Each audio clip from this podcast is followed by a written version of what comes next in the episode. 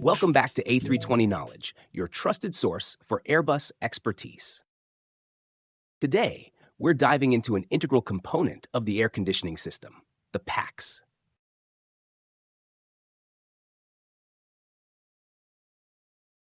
The air conditioning pneumatic air cycle kits, known as packs, regulate the temperature and pressurization of the cabin by cooling and conditioning the air drawn from the engine bleed air system before distributing it throughout the aircraft cabin and cockpit. The A320 has two packs and they operate automatically and independently of each other. A single engine bleed air source can typically power both packs. However, if the wing anti-ice system is active, it can only supply air to one pack. It is not permissible to use the packs and the LP ground unit simultaneously on the ground. Initially, warm bleed air flows through the pack control valve into the primary heat exchanger, where it undergoes cooling. Subsequently, the air enters the compression section of the air cycle machine, where it is compressed to higher pressure and temperature. It then passes through the main heat exchanger for further cooling, while a water separator removes moisture.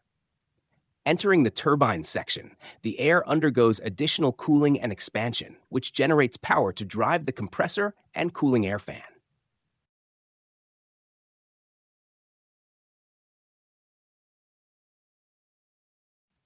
The Pack Flow Control Valve, PFCV, regulates airflow in the air conditioning system. It is controlled by the Air Conditioning System Controllers, ACSCs. It is pneumatically operated and electrically controlled. If there is insufficient air pressure, a spring keeps the valve shut. The PFCV closes automatically when 1. There is low pneumatic pressure. 2. A pack overheat occurs, compressor outlet temperature greater than 260 degrees Celsius. 3. An engine fire push button is pressed. 4. An engine is started. 5. The ditching push button is pressed. The PFCV will reopen 30 seconds after the first engine is started. The following are the pack flow settings. Low equals 80%, normal equals 100% except for 85% on the ground. High equal 120%. Pack flow low is used when minimal passengers are on board, resulting in less bleed air demand and therefore better fuel efficiency. Pack flow high is used for smoke removal and in hot, humid conditions. If the APU is supplying bleed air or the aircraft is on a single pack, the pack flow automatically reverts to high. If the pack flow selector is set to normal, the actual flow will be either normal or high flow depending on the bleed air demand. If the pack flow selector is set to low, the actual flow will be either normal or low flow, depending on whether the temperature demand can be satisfied.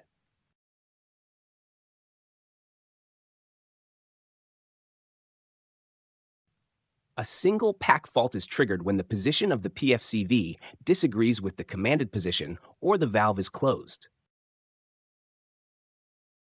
A dual pack fault is triggered when both air conditioning system computers, ACSCs, have failed.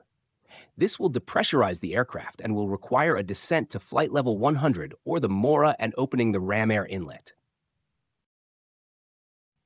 A pack regulator fault is triggered when an inconsistency is detected between the airflow taken on the engine, as computed by the EIU, and the pack flow, as computed by the ACSC. Thanks for tuning in to this bite-sized tutorial on the packs.